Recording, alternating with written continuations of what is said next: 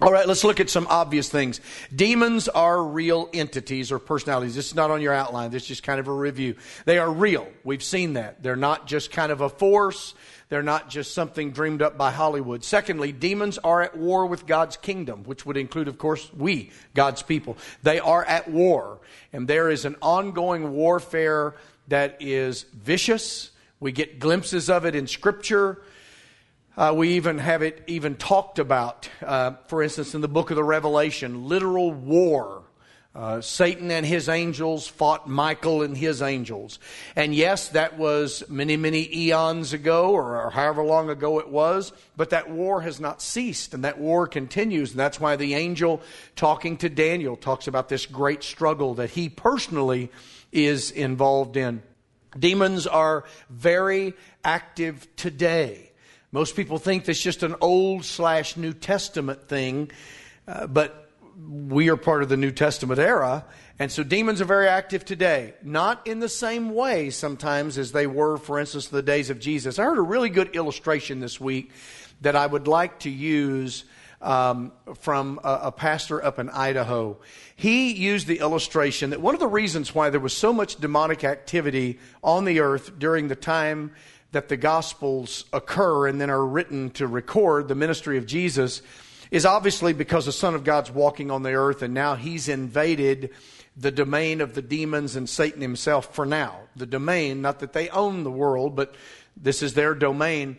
And he said it's a lot like if you look out at a field that no one's been through for a while, and if you watch in the summertime, you'll every now and then see a grasshopper or something, you know, hop from one blade to the next. But if someone goes out across that field before you, what do they do? They stir up all those bugs, right? And all of a sudden, bugs that you didn't see initially, you now see all over the place. They're flying in the air and landing on you and uh, everything else. And he said that's really what Jesus did. When he came here, it's like he was walking across the field first and he stirred up all the bugs. And that's exactly uh, what happened. So uh, the, the demons obviously are very active. Uh, demons can, as we've seen, possess unbelievers, but cannot possess true believers. We are possessed by the Holy Spirit. We cannot be possessed. Although they can oppress believers. Now, you have to be very, very careful when you read different authors because they will change the definitions of words. And sometimes, for some authors, especially the Word of Faith authors, oppress is used interchangeably with possess. And so they'll teach that believers can be possessed. I don't believe believers can. And so in my use of oppress, I mean to trouble, to, uh, to tempt and agitate. And if Christians give place to the devil, even more than that, but not possess. I think that's very important that we make that distinction. We did in a full lesson. If you weren't here, go back uh, to our website. You can listen to these lessons. Demons cannot curse believers. So the idea of curses and hexes, that's not biblical, especially not in the life of a believer. So you cannot be cursed or hexed either by a demon or some little item that was purchased in like Haiti, where there's a lot of voodoo that goes on and there's sometimes they'll say, well, there's a demon in that. You bring it into your house, and you're going to be opening up uh, your house for demonic activity. Now, I would say that probably you don't want to have things in your house that were used in, in rites of witchcraft and magic and the occult. You certainly don't want items that are satanic. But I don't, I don't believe that we Christians have to fear and, and so if you'll read some on spiritual warfare and, and the activity of demons, they'll almost put this fear tactic out there that you could just uh, inadvertently uh, welcome demons into your house because you know somebody gave you a gift that came from some idol worshiping country. Uh, I, I, do not believe that. Uh, I also do not believe that there's any such thing as a generational curse that someone could place your bloodline under a spiritual curse, whether that would be a witch from the outside putting a curse on your family or an individual in your family that committed some kind of heinous sin or lived some kind of terrible lifestyle and puts a spiritual curse or a hex on your bloodline. And one of the reasons why I think that's important is because there are many today who teach that, and I'm talking about in the Christian circles, who teach that, that you can have a generational curse, and therefore much of your sin is probably somebody else's fault. And they'll give you this special kind of incantation prayer that you pray to free yourself from sins of your ancestors. Well, that kind of lets us off the hook, doesn't it? So people will say, well, the reason I'm the way I am is because my great grandpap and, you know, he put a curse on our family and all this and I can't help it. We're always trying to dodge responsibility. So uh, that, that doesn't work. So there's no such thing as a generational curse. Although I do believe, and we did an entire lesson on this when we talked about what the Bible uh, uh, explains in, concerning bents, B E N T S individuals do seem to pass certain sinful propensities onto their children, and those can follow numerous generations until someone acts upon their sin. Notice the, the emphasis on their sin. So we looked at Exodus 20, where God says that He will visit the iniquity on the third and fourth generations. But then He says right after that, but, but, but giving blessing on thousands, meaning that God would much rather people obey him and he bless thousands of generations than iniquity on the third and fourth. But we cannot escape the fact that he does say he will visit the iniquity on the third and fourth generation. Now, again, that's not a generational curse. We don't believe in that. But I do believe that sin is sometimes a learned behavior. And if your family has a particular bent in it, uh, then that is often passed down to the next generation, not supernaturally so much. And we often use the phrase spiritual DNA. Please understand that's just kind of a catchphrase to illustrate. The Bible doesn't talk anything about a spiritual DNA. We're body, soul, and spirit, okay? So sometimes I may inadvertently say something like spiritual DNA. Well, I don't mean that the Bible says that your soul and spirit have uh, a some kind of spiritual DNA, just like your physical body has physical DNA. I, have just used that loosely. Um, we are responsible for our sins. So I don't believe that you inherit curses, but our lives are learned behavior sometimes, and we learn much from our parents and our grandparents, which reminds us as parents and grandparents that our children learn much from us. They watch and they emulate. And there are certain propensities that can be learned and just continue to be passed along from one generation to another until one generation becomes faithful enough. They say, eh, we're dealing with this here. You can see it in the life of Abraham and his descendants. We looked at that in the book of Genesis. And then the last thing, and, and we've already covered the first category and really got into the second one. When studying the occult, probably best uh, divided into three categories divination, we've talked about that then magic, we got a good start on that last Sunday. And then the third area that we'll finish up with today is uh, spiritism. Uh, okay, so let's let's uh, review ourselves. Magic's the art of sorcery and magic mentioned in Scripture. We're not talking about the illusionists that perform in Las Vegas. We're not talking about magicians, as in uh, sleight of hand. Now, some of those people in in the past have gotten into some of this stuff. Uh, uh, Houdini, for instance, did. And so there, there's sometimes a very thin line and it gets blurred. But I do believe that a person could be a Christian illusionist. Okay. I, I don't believe that that's demonic magic. Okay, so just want to make that uh, that point clear. So when we talk about magic, uh, in my mind, what we're talking about is you're, you're, performing this in collaboration with the powers of darkness. So it's someone who intentionally intends to be involved in the occult and and so they do. And then we talked about there's a couple of ways. Some people get involved in this and they don't really mean to get into demonism. They are, but they're not directly doing it. But they get into things like incantation spells, charms, that kind of stuff. It's all demonic, whether they meant to be or not. And then some just full blown witchcraft into magic, and they intend to to uh, cavort around with demons uh, and, and we saw some of the things that magic includes healing and afflicting of diseases, love and hate magic, curses, fertility, charms, uh, uh, persecution and defense magic, all this kind of stuff. These are just things that you'll read about. The Bible doesn't specifically address all of those. So we want to be careful that we, uh, we don't go where Scripture does not go.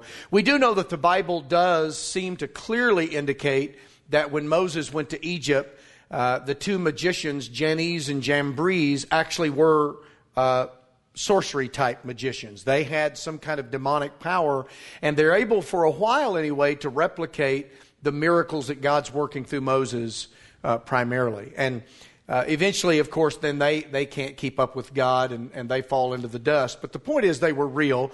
Paul says it to Timothy. So he reminds Timothy that uh, those who are false teachers and false prophets are very much like Jannes and Jambres who resisted Moses. Uh, they're one and the same. Remember that God says to, to Samuel that uh, rebellion is like the sin of witchcraft. You remember when Saul was told, "Now look, you go and you destroy this this heathen army on the battlefield, but don't take their stuff, burn their stuff." Well, one of one of the uh, things that they did is they they took back some of the stuff to offer as sacrifices to God, and Samuel said, "What is this?" He said, "Look, God doesn't want this." First of all, he told you don't take any of their stuff. Well, Saul says we're going to offer it as offering. He said God doesn't want that. And then Samuel makes this classic statement to obey is better than sacrifice. Rebellion is like the sin of witchcraft.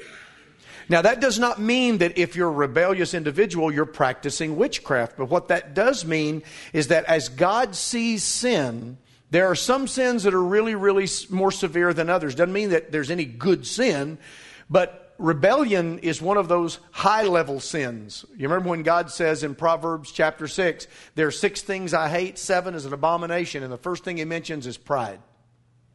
Pride because pride blinds you to all the others. So everything else on the list you become blinded to if you allow pride into your life. Pride is, of course, a form of rebellion. And so Samuel says, God says that he looks at that same as he does witchcraft. So, you know, understand that Paul was talking to Timothy about these false teachers and false prophets. He said, Look, they're, they're basically doing the same thing that Jannes and Jambres did.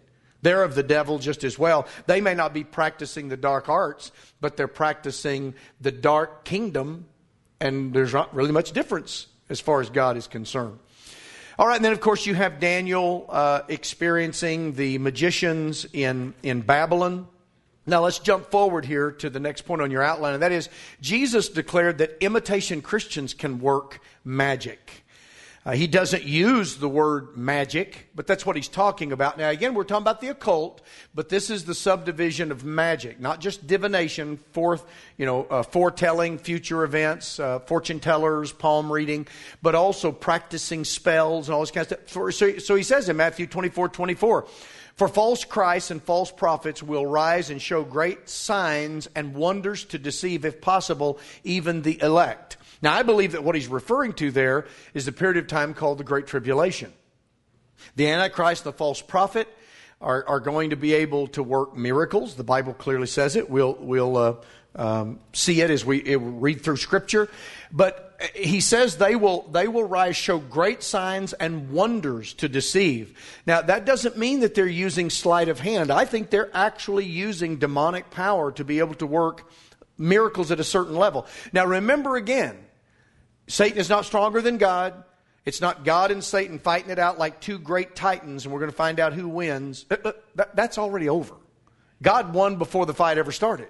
Remember that Lucifer is a fallen angel, and the angels who are with him that became demons are angels. Now, we've already covered all of that, just want to remind you. So, we're not, we're not looking to see whether or not God's going to win out. But God, in His sovereignty, does allow during this period of time called human history for Satan and his demons to have certain leeway.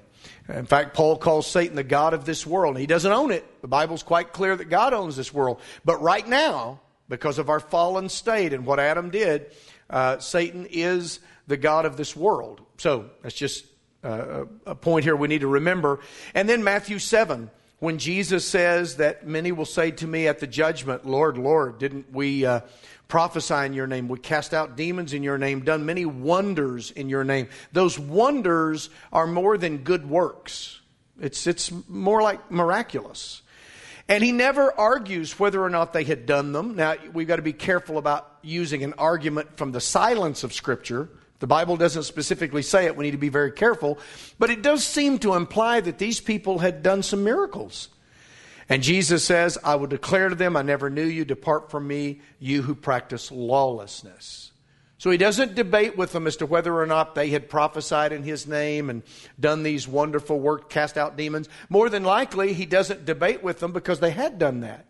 The problem is they were doing it by the power of Satan. Now, some would say, well, why in the world would the devil allow his followers to cast out demons? To, to perpetuate the ruse, the deception, to keep people confused and they don't know who to follow and they don't know who God is. And I mean, that's the reason. It's not going to hurt those demons, especially if, it's, if they're being cast out because Satan's allowing it. Now, when Jesus was casting out demons, they accused him of casting out demons by the power of Satan. He said, Now, now what sense does that make? I mean, a house divided against itself can't stand. Uh, why would Satan cast out Satan? Okay, but if we're talking about to deceive, well, then sure, the devil will do anything to deceive. And if he could, if he could make some false teacher appear to have the power to cast out demons, when all the demons are really doing is cooperating to give this false prophet credentials, and then the false prophet teaches all kinds of other nonsense. Uh, of course, that doesn't happen very often, right? I mean, it's happening all the time. In my opinion, you almost can't turn on TBN and not see false prophets and false teaching and all kinds of nonsense.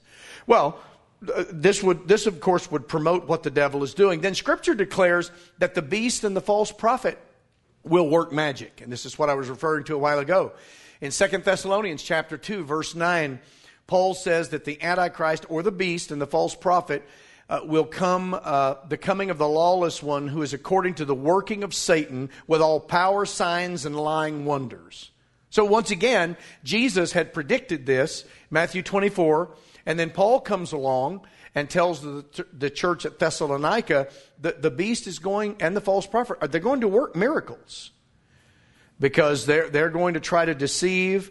And then, of course, if you go to Revelation chapter 13, you read about some of that.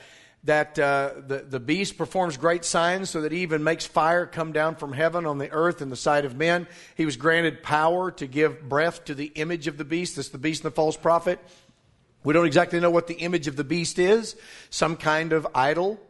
Uh, that the image of the beast should both speak and cause as many as would not worship the image of the beast to be killed. We have to be careful, uh, you know, again, trying to figure out exactly what John is saying here. But, but I, I think we can safely conclude biblically that uh, they were working miracles. Miracles, at least under God's sovereignty, He allows a certain level of this. And of course, God will deal with all this. The devil's going to be put down. He's going to the lake of fire. The beast, the false prophet, they're going to go to the lake of fire. I mean, they're all going. It's just, it's just a matter of time. In fact, the beast and the false prophet are the first ones into the lake of fire. You'd think the devil would be. No, it's them. The devil's bound up for a thousand years during the millennium, then he's loosed for just a little while, then he's thrown into the lake of fire. The point is, God's in charge, so don't worry about that. But uh, this, this is real. We need to understand that the Bible deals with it very specifically. And then the third category is what we call spiritism. What is spiritism? Well, you, notice all of this is the occult, so there's some overlap here. I mean, there's no way that you can just have such distinct lines. But spiritism is making contact with the spirits of deceased humans. Now, this is where people often get a little bit uh, confused. They're misled by false teachers. They're also confused by Hollywood the idea that there are ghosts and uh, people uh, uh, are seeing ghosts and uh, they've had visitations from, from departed people. Well, first of all, let's make it clear that the Bible, God Himself, strictly forbids consulting mediums and those with familiar spirits.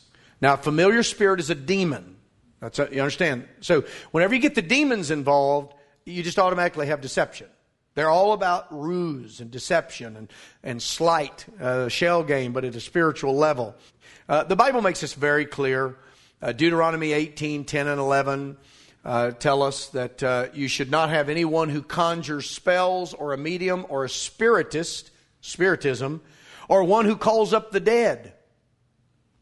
Leviticus 19:31 Give no regard to mediums and familiar spirits do not seek after them to be defiled by them I am the Lord your God. 2 Kings 21 6, 2 Chronicles 33 6, um, talking about uh, Manasseh. Also, he, Manasseh, a very wicked king in Israel, made his son pass through the fire, practiced soothsaying, used witchcraft, consulted spiritists and mediums. He did much evil in the sight of the Lord to provoke him to anger. So, this is a real deal. God deals with it directly. God wouldn't uh, forbid it if it wasn't real uh, 2 Kings chapter 23, verse 24. So Josiah comes along and put away those who consulted mediums and spiritists, the household gods uh, and idols, all the abominations that were seen in the land of Judah and Jerusalem. Isaiah 8:19 and when they say to you seek those who are mediums and wizards who whisper and mutter should not a people seek their god? Should they seek the dead on behalf of the living answer that's no now, the reason why the Bible's addressing this is because people attempt to do it. Now, most often, and I believe almost always, the, the, the dead person that supposedly is called up is not that dead person. The Bible's very clear about that, and we'll mention it in a moment. We've talked about it previously. It's the familiar spirit masquerading as that person. It's the demon impersonating a departed person. You say, well, how would they know about him? Well, they've been around before people. These demons share information. They're not omnipresent, but they've lived through the centuries and they know how man operates. They can figure out what we think. I mean, my gosh, my wife knows how I think. She'll look at me and sometimes say, I know what you're thinking. well, if she can know what I'm thinking, what about the devil, the demons, and all that? They can't read my mind. She can't read my mind. Thank the Lord for that, because sometimes. No. Anyway, but uh, they are. Uh, they are at work on this planet. And so we just, we just need to understand that. It's the real deal. But these demons impersonate. And so they have all kinds of information that they can share with one another, and they've been around for centuries. And so they do a pretty good job of making you think that's that deceased person. They'll know stuff that only that person could know. Well, how's that demon know that? Because they're a demon. I mean, they've been around. They know all of this stuff. They're in, they're in cahoots with each other. So that's why it is, uh, it is so important. In fact, God says that it's such a terrible sin that He pronounces the death penalty on people who, who dabble in this. I won't read all this, but Leviticus 20, verses 6 and 27, God says, put them to death. It's the death penalty. And, and by the way, um, I, I, popped that off there so quick uh, if you didn't get that written down. Uh, a lot of people get squeamish when you start talking about the death penalty. They say, hey, you know, Christian country. I don't, of course, we're not a Christian country, but, you know, Christians in this country shouldn't be for the death penalty. God has the death penalty. Now, we're not God. But under him, he sets forth certain principles and he told his people to carry out the death. Now, God sometimes would just intervene and strike them dead. Sometimes he'd open up the earth and swallow them like Korah and his 3,000 followers.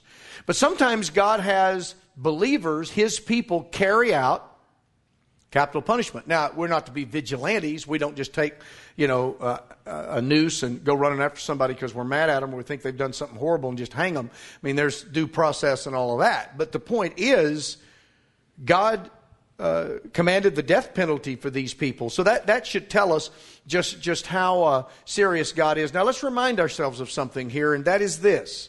When we're talking about ghosts, apparitions, people seeing ghosts and all that, just remember that dead people do not come back until the resurrection. As, you know, there's just very few times when deceased people show up in Scripture. You have Saul showing up when, uh, excuse me, Samuel showing up when Saul goes to the witch at Endor. We, we looked at that story pretty thoroughly a couple of weeks ago. Now, the witch didn't bring back Samuel, I'm convinced. God allowed that because God wanted to pronounce judgment on Saul and his sons. And so he uses the prophet Samuel. Uh, the witch, in fact, shrieks when she sees that it's actually Samuel because she expected the familiar spirit to impersonate Samuel. She had done that lots of times. But the real Samuel shows up. And then you have you know, Moses and Elijah showing up at the Mount of Transfiguration when Jesus is glorified and the, the apostles get all jazzed up and want to start building memorials, you know. And, uh, but, but there are very few times when someone who has already died is allowed by the Lord to show back up. But when they do, it's God pulling those strings. But I do believe that we get into seances and talking to the, the spirits of departed people. We just open the door for um, demonic activity. So Psalm 88:10 says, Will you work wonders for the dead? Shall the dead arise and praise you? And of course, the answer is no, not till the resurrection. Hebrews 9:27 is it appointed unto men once to die, and after this what? Flying around like Casper the ghost, haunting people? No, the judgment. Of course, you go to Luke 16. Jesus pulls back the veil and allows us to see into what we call the spirit world. I mean, we're in the spirit world now. What I'm talking about is the, the place where deceased, the, the deceased soul and spirit that are inseparable, separated from the body. That's what death is. It's the Greek word thanatos, which means separation. It's a penalty for Adam's sin. Death passed upon all men, but there's also that spiritual death as well, separation from God. But uh, when those people die, they're locked. And so this is what uh, Abraham tells the rich man in hell. He says, And besides all this, between us and you, there's a great gulf fixed, so that those who want to pass from here to you cannot, nor can those from there pass to us. Now, of course, the rich man says, Well, if you'd send back somebody, maybe send back Lazarus, he could witness to my brothers, those good for nothing brothers. And they, if they saw someone back from the dead, they'd believe. And what does Abraham say to him? No, they wouldn't. They would not. They'd find some way to explain it away. They have Moses and the prophets. Now, we'd say in our day, they have the Bible, they have God's Word. But of course, when Jesus was telling that story, you only have the Old Testament which is why it's such a joke for guys like Andy Stanley to say we ought to do away with our Old Testaments. Well, then you do away with the scriptures that Paul and Jesus referred to, and Jesus said, Church, search the scriptures, for in them you'll find me. Moses wrote about me. Abraham rejoiced to see my day and was glad. Well, how would you know that if you don't have the Old Testament? Uh, it's just, it's the height of, uh, first of all, illogic, or it's the height, uh, they're, they're illogical but but they're just nuts and then demented some way for somebody like Andy Stanley say, well, just unhitch from unhitch from the Old Testament. Yeah, we want Christianity with amnesia. That's what we want. We want to say we believe stuff, but we don't know why. We don't have any history to bring us to that point. So the American church just all gets amnesia and we walk around. And of course, now you have these Christians like Beth Moore and Andy Stanley and a whole host of them that if whether they've announced it or not, they've kind of embraced by how they talk this red letter Christianity. I don't know if you've followed any of that, but we're all familiar with the red letter edition of Scripture, right? And so basically they say the only thing you can quote from, the only thing that you can follow and believe is what's printed in red in Scripture. In other words, just the words of Jesus. So then they'll rag on you if you say, well, but Paul wrote in 2 Corinthians, oh, that's Paul, that's Paul. Well, Peter wrote, oh, well, well, that's Peter. Well, now James said, oh, well, that's James. I follow the teachings of Jesus. And yet, the Bible tells us all Scripture is given by the inspiration of God and is profitable to ultimately mature all of us and to give us truth. So, no, we don't worship Paul. In fact, I was listening to a little footage of Beth Moore yesterday speaking at a, a, conference where she was accusing the evangelical church, and in particular, Southern Baptists. We're independent Baptists here, but Southern Baptist, Southern Baptist pastor most of my life. Today, I'm embarrassed of what they're doing and what they believe. But, but she was accusing the Southern Baptist of worshiping Paul on a level with Jesus. I don't know anybody who is a born again Christian who then gets into the pulpit and says we should worship Paul. I don't know any evangelical preacher that can't differentiate between the divinity of Jesus and the call of Paul or Peter or James. It's just, it's ridiculous. But she says this kind of stuff because she's kind of bought into this, uh, this social justice movement and CRT and this red letter Christianity. Now, she won't confess it publicly because she knows it'd kind of be disaster for her ministry. But you listen to her talk. See, if you, if you let people talk long enough, they'll tell you what they are. They'll tell you what they believe. And so, so you know, they, they, they get into all this kind of stuff. But, but Paul warns us about these things in the New Testament. And we have all of this. So it's so important for us to have a well rounded view of Scripture and to understand, and not just the just the red letters, although whatever Jesus says is enough.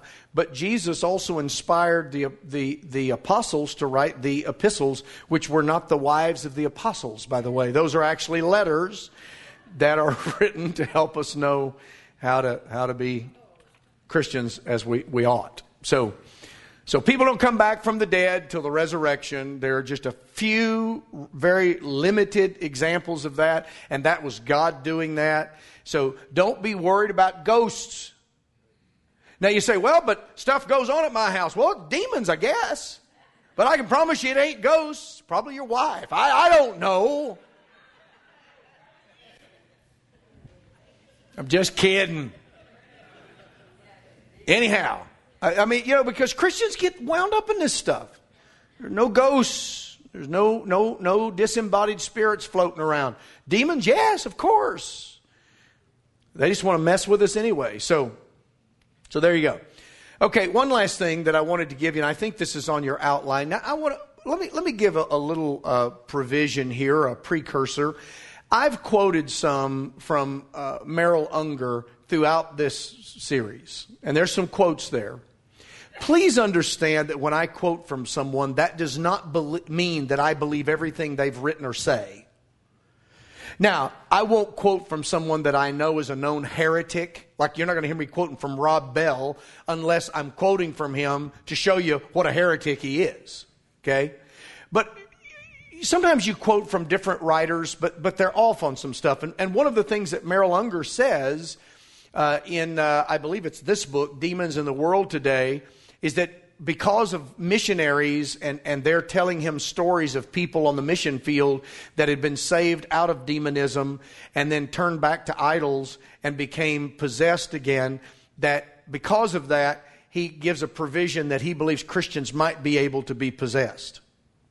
Well, there's no scripture that teaches that. In fact, we spent a whole long time showing what the Bible says that I believe makes that impossible. You don't base your theology on what people say they've seen.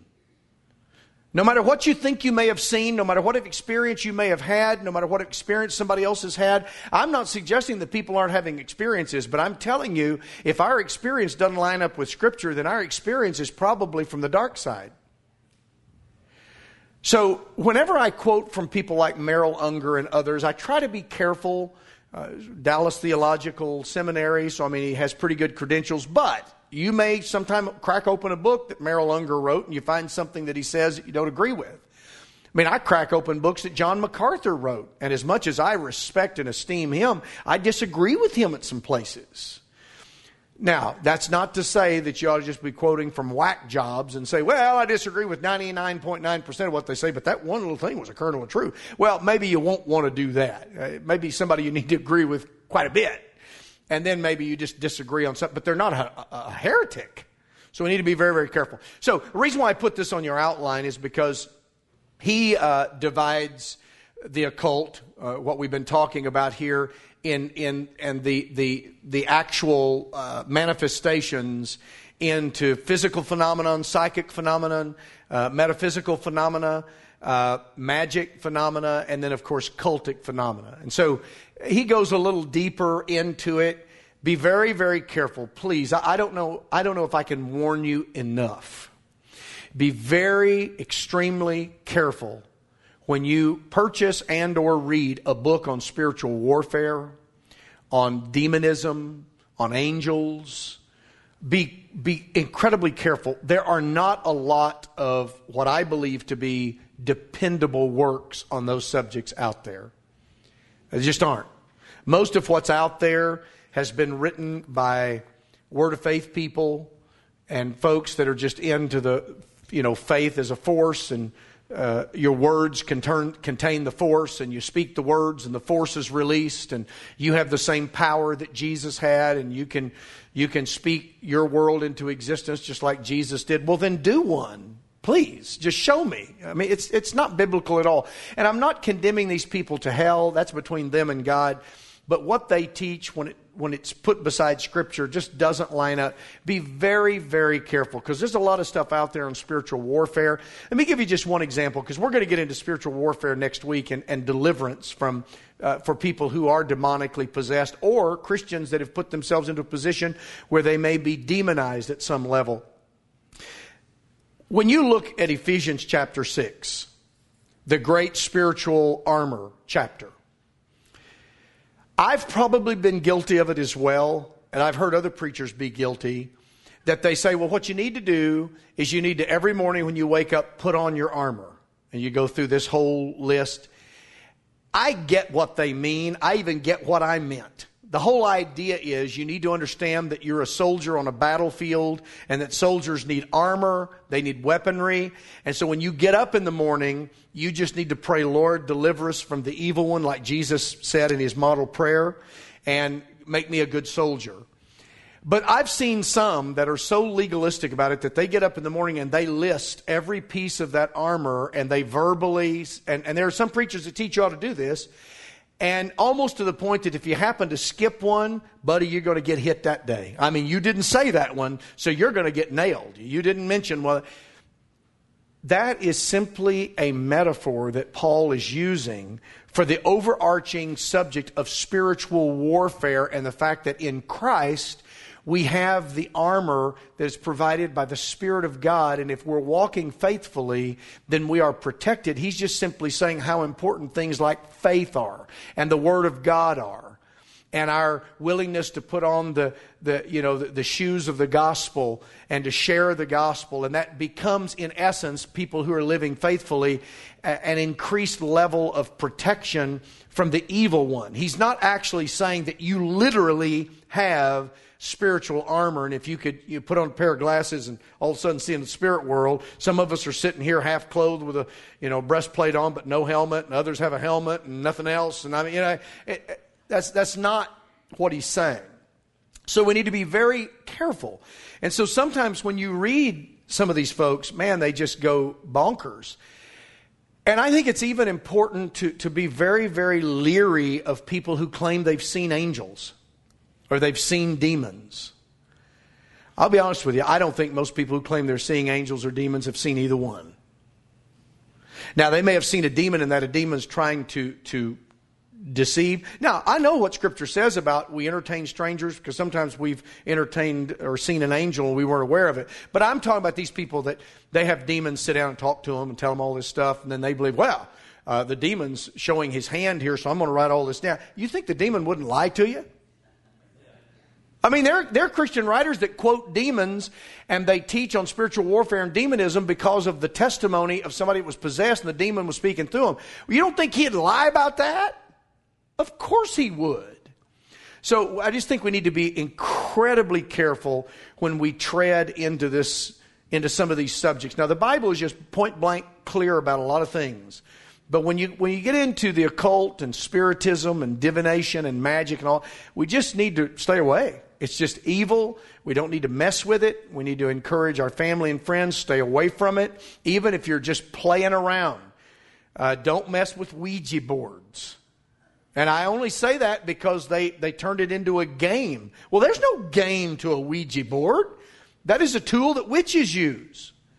Don't mess with that stuff. Don't, don't mess around with the horoscope and palm reading and, you know, card reading and all. Not even for fun. Because I can tell you this the demons are serious. And they're not doing this for fun. You are hated if you're a believer. And even if you're not, you're hated. The problem is with unbelievers is they don't have the Holy Spirit, so they have no defense, which is terrible. So don't don't mess with this stuff. But I think it's important that we kind of spend a little bit of time like we have talking about it. So what we'll do next week is we'll shift gears now here and go into the last lesson and we'll talk about so what happens? How, how, do you deal with this? What, what if you encounter someone that's possessed? What about all these people like bob larson that are running around the country claiming that they're casting out demons and he's talking to these demons and all that kind of stuff? Is that biblical? What about these, these catholics that have been you know practicing exorcism? Mean, how, how do you do that? Uh, what does the bible say about that? We're going to find that the bible doesn't say a whole lot about that at all and there's reason. We'll, we'll talk about all of that. Is that all real do we need to be doing that stuff? So, so we'll, we'll talk about that next week, okay? So thank you so much for your attentiveness. take a break, and we'll have our worship service here in just a little bit.